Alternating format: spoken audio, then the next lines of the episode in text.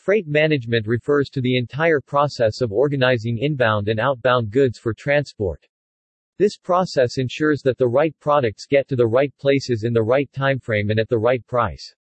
It does this by coordinating the processes between all parties, carriers, distributors, vendors, and shippers, to prepare, ship, store, and receive freight. The goal is simple, get the cargo to its destination safely, timely, and in the most efficient way possible. It is also through this system that freight is actively monitored and issues, if any, are resolved accordingly.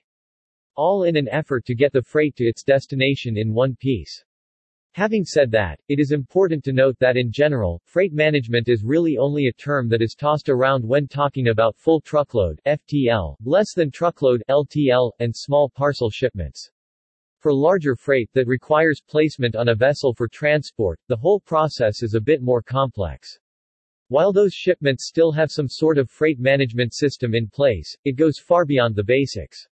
So for the sake of clarity and brevity, we will be discussing the type of freight management that happens with standard-sized freight.